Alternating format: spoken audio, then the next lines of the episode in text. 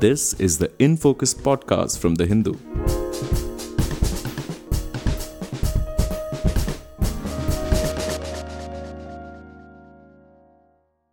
Hello and welcome to the Hindus in Focus podcast with me, Amit Baruah, your host for this episode. Democrats have performed better than expected in US midterm elections to the House of Representatives and the Senate. In the House, a Republican advantage looks to be slender, and the Senate is still up for grabs with a couple of seats set to be the decider. Exit polls suggest that inflation and abortion were key issues in the minds of American voters. Nearly 60% of voters surveyed said they were dissatisfied or angry with the US Supreme Court overturning abortion rights. So, did the abortion issue allow the Democrats to perform better? Did it help in turnout at a time when President Joe Biden's approval ratings are down? To answer some of these questions, I'm joined by Narayan Lakshman, Associate Editor at The Hindu and a former Washington correspondent of the newspaper. Welcome to the In Focus podcast, Narayan. Thanks for having me, Amit. It's a pleasure to join you today. So, Narayan, my first question what do you make of these uh, results stroke trends? Well, Amit, as you said, I think there has been some shifting of ground that has happened, some of it in favor of Democrats and some going the other way to the Republicans.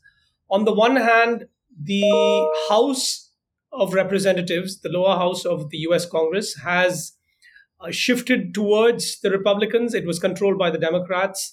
And uh, right now, I think the latest count puts it at 210 seats to 192 seats. That is Republicans versus Democrats, uh, where 218 seats out of the uh, 435 seats is required for control of the House. So the Republicans have done well in that sense, uh, taking back the House of Representatives from the Democrats. I think an interesting historical fact to uh, remember here is that the House has flipped to the party not controlling the White House after the midterm elections under each of the three past presidents, which include Donald Trump, Barack, Barack Obama, and George W. Bush. So, in a sense, it's also widely understood that the midterm elections informally serve as a referendum on a sitting president. And to that extent, they say something to us about how the American voters view the performance of uh, President Joe Biden at this time. But we can obviously get into that in greater detail on an issue basis. But at the broad level, like you said, uh, something has changed in the balance of power in Congress. Um, the House has shifted one way, as I said. The Senate, however, remains on a knife edge. It was 50 seats each, with uh, Vice President Kamala Harris, obviously a Democrat, able to cast a deciding vote in the event of a tie. That was the previous setup until now. Uh, at this point, uh, I think as counting is still underway, and it's important to note that one should not get ahead of the counting and call the result too early. Uh, while counting is underway, 49 seats have already gone to the Republicans, where the Democrats hold 48 seats. And there are three states where counting is underway, and it's pretty much up for grabs. Uh, and in two of them, that is, I think, uh, Arizona and Georgia, uh, the Democrats seem to have a lead, whereas in uh, the state of Nevada, the Republicans seem to have a lead. Uh, we can talk a bit more about that. But again, it's hard to call early because the counting proceeds in fits and starts, and one can get surprise results at the very end, which means that we just have to be patient and wait a bit longer. So clearly, all these caveats are important. But but what is your sense? I mean, overall, uh, you know, we'll get back to the results in some detail. But uh, you know, the overall trends, uh, you know, Biden's popularity, uh, you know, Donald Trump uh, possibly planning another run, though he's termed uh, these results as somewhat disappointing. What's your sense of what these midterms will, you know, in a sense, will they chart a course for the years ahead about who's going to run against whom? What's your sense on that? Well, I mean, that's a really uh, the question, you know, that goes to the heart of American democracy as it stands today, because, uh, as I said, in a sense, it's a referendum on President Biden, who also, by the way, is has holds the record for being the oldest president to enter office, and he will be even older still should he consider a second run. And I think this midterm will rather decisively set the tone for whether that's a possibility for him or not. Uh, I think uh, the loss of the Senate would be quite incalculable. Already the House is lost to Democrats, it looks like. Um, and without the Senate, President Biden's policy agenda will be hobbled for the remaining two years of his term. So, a very good example is the case of judicial nominations. Uh, you know, President Biden has appointed Ketanji Jackson to the Supreme Court, the first African American woman to hold that role. Uh, and he has, compared to both Barack Obama and Donald Trump, uh, his two immediate predecessors, appointed, made far more judicial appointments and nominations at this stage in his presidency. But that could grind to an unpleasant halt for him and for the White House if the Senate goes the Republican route. And in that sense, I think Republicans are already tasting blood in the water and they are pushing forward their campaigns. I, th- I think the big question for on the Republican side is going to be whether Trumpism as a phenomenon, which we have seen unleashed over the last several, uh, many years since 2016 at least, in fact, uh, will still hold sway or not. And that is a very multi layered, multi pronged question because obviously one part of it is Trump's uh, sense of uh, election result denial, if you will, about the 2020 election. And that itself has become a part of his movement. Election denial is now I would call, I would say, a, a definitive attribute of Trumpism. Uh, and a number of candidates have come to the fore who represent that view. I think already quite a few of them have lost in the House races, but a few of them have won as well. So the real question is will this midterm set some sort of a platform up for Trump's inevitable uh, presidential run in 2024? And I think we're going to see you know a tussle between him and his own Republican rivals. For example, Florida Governor Ron DeSantis, who has also indicated he might throw his hat in the ring. Uh, we're going to see the balance of power within the Republican Party shift more towards Trump or less towards Trump, depending on how the candidates he has endorsed perform and whether, in fact, the Republicans, as such, uh, who have broadly leaned on Trump for support, capture the Senate, as we uh, talked about earlier. So I think in that sense, as you rightly asked, Amit, this midterm will tip the scales a little bit in favor of President Biden and the Democrats and their future run prospects uh, versus Mr. Trump, who is definitely gearing up for a 2024 run. And we can we can pass apart further issues that come up uh, along the way in terms of policy.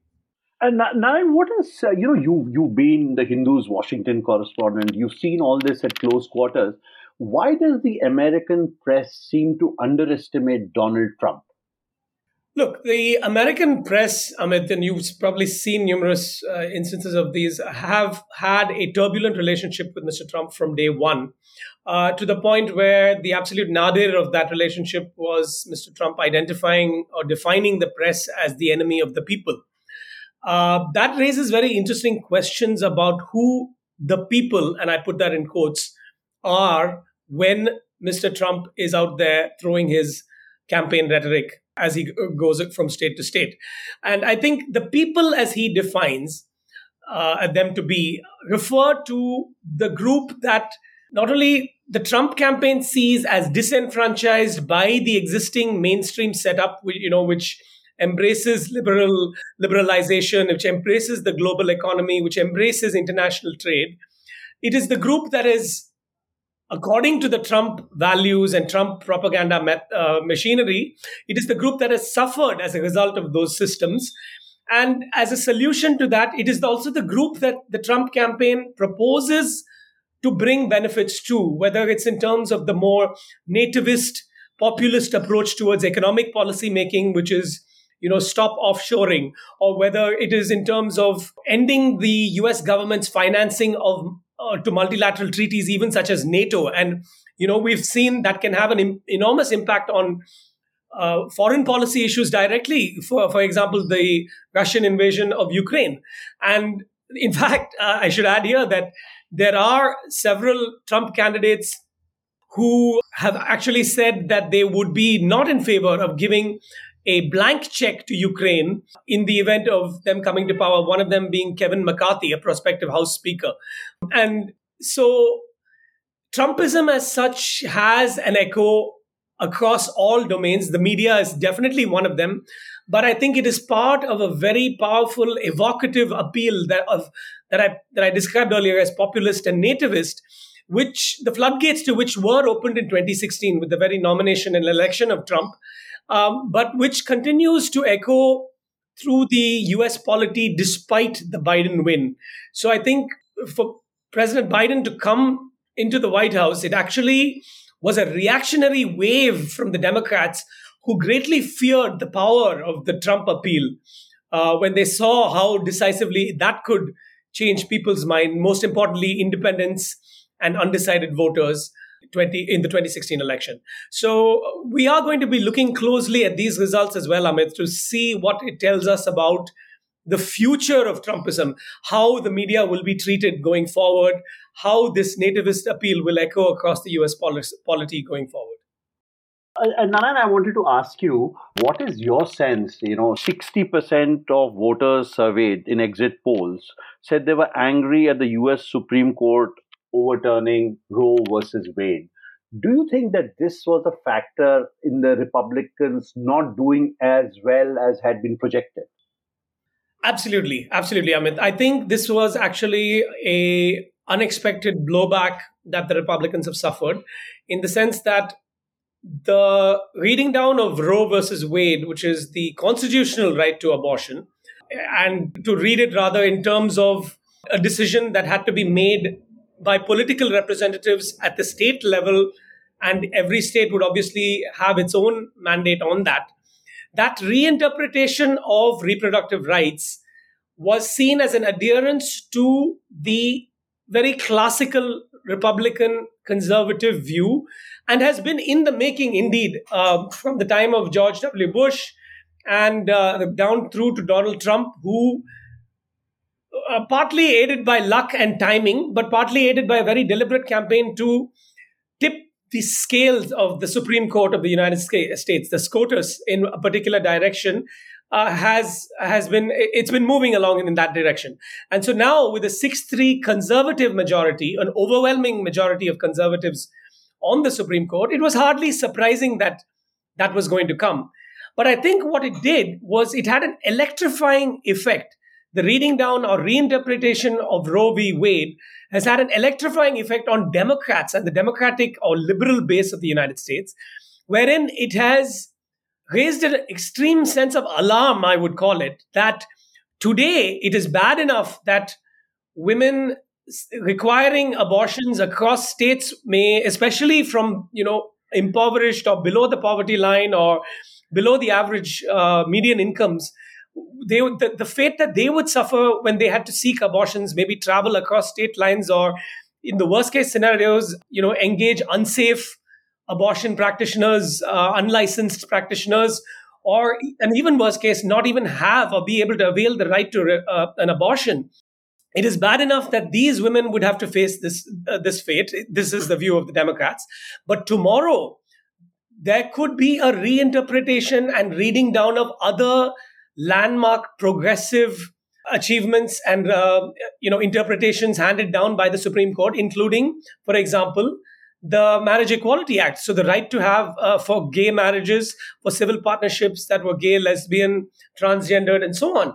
And i think this as i said has this electrifying effect has led to greater mobilization and preliminary polling data in a number in different parts of the United States suggests that that has indeed happened. It was expected and it seems to have happened.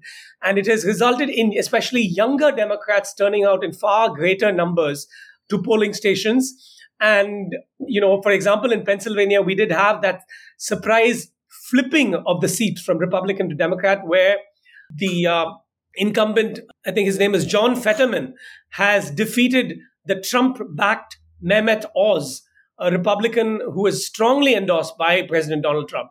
And that flipping of the seat has obviously lent much greater strength to the Democratic voice in the Senate. Um, and I think that is something that tips the scale the other way. And we're going to watch uh, with great interest how this back and forth happens because, uh, like you hinted, Amit, I think very much reproductive uh, rights and uh, gay rights and many of these and issues such as immigration and criminal justice reform uh, these are going to stay not just on the ballot but stay in the public discourse going forward depending on the tone that the midterm election results sets and Narayan, would you say, uh, you know, the rights agenda, or in this case, uh, in Trump's agenda, is rather clear. I mean, you know, they don't um, make any uh, excuses for their views and so on.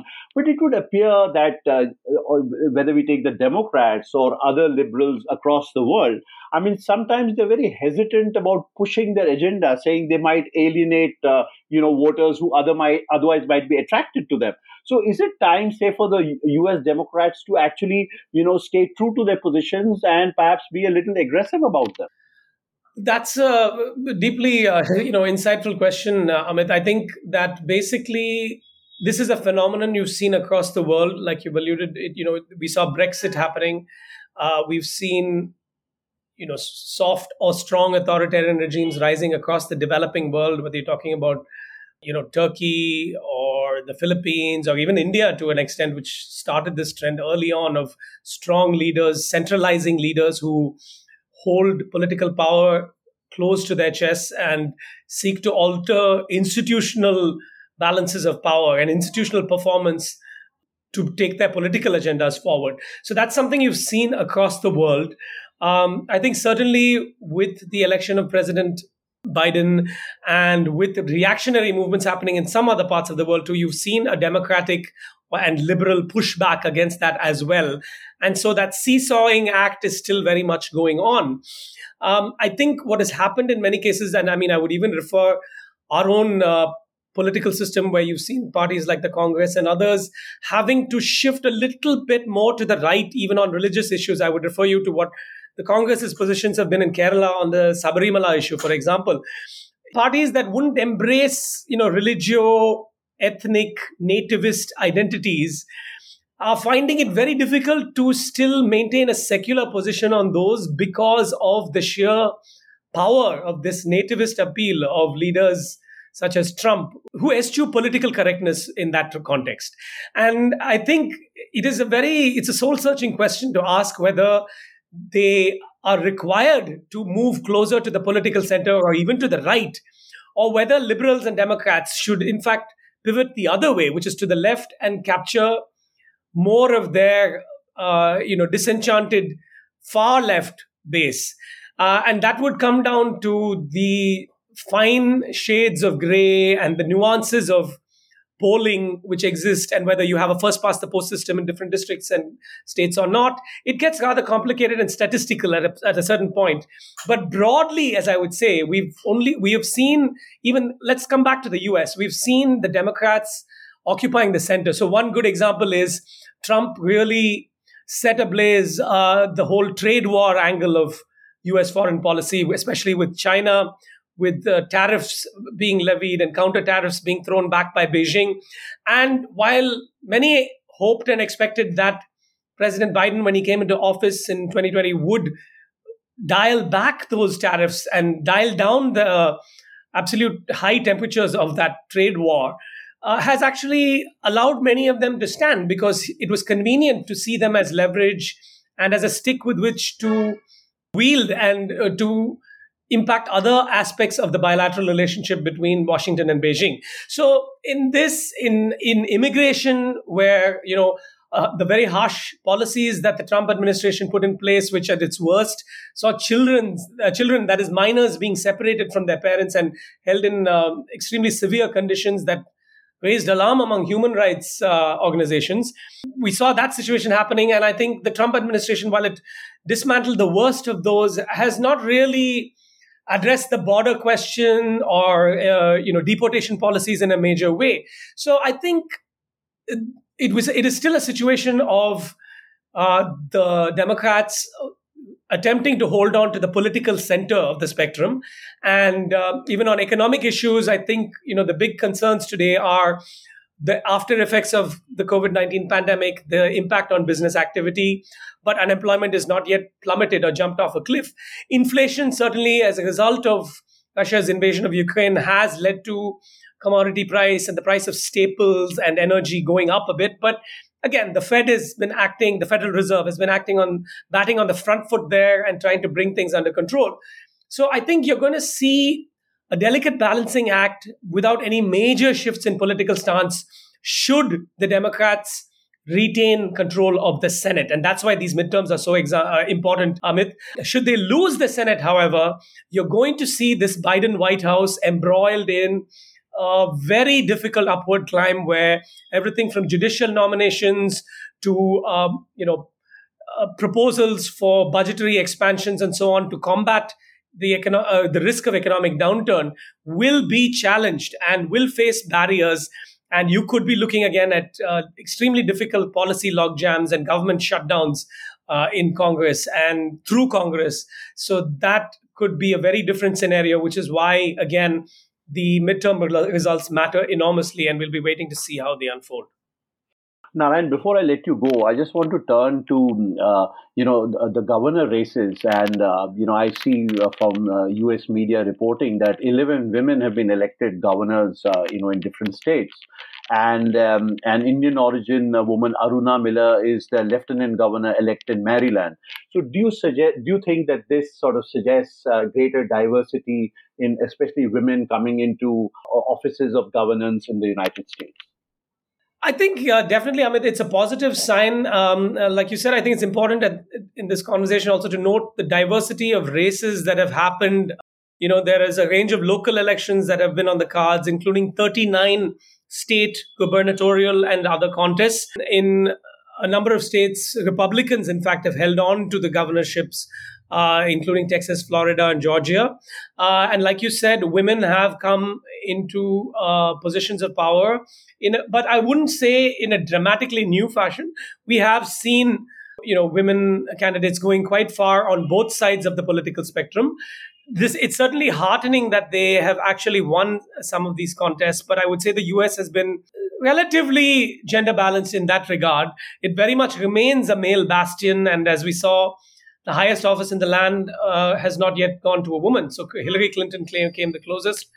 But uh, in that uh, rather memorable contest of 2016, she came a cropper. And there was some, that, that is again, unfortunately, a part of the terrain, a defining feature, uh, definitely on the Republican side and with the Trump campaign, where allegations of him being anti-woman and you know extremely nasty uh, personal vindictive comments, um, you know, attacking women in the bodily sense in his comments and uh, in a disparaging manner.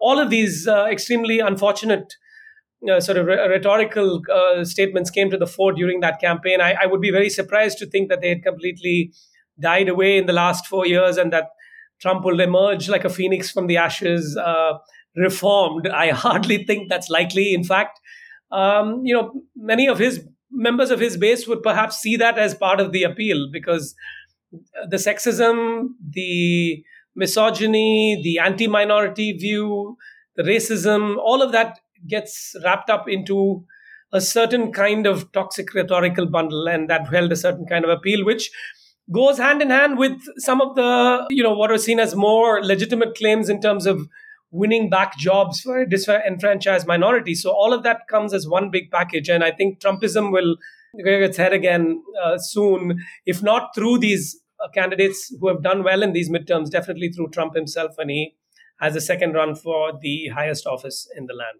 in 2024. Narayan Lakshman, thank you so much for talking to the Hindus in Focus podcast and sharing your views. Thank you. Thanks for having me on. In Focus will be back soon with analysis of the biggest news issues. In the meantime, you can find our podcast on Spotify, Apple Podcasts, Stitcher, and other platforms. Just search for In Focus by The Hindu. We'll see you soon.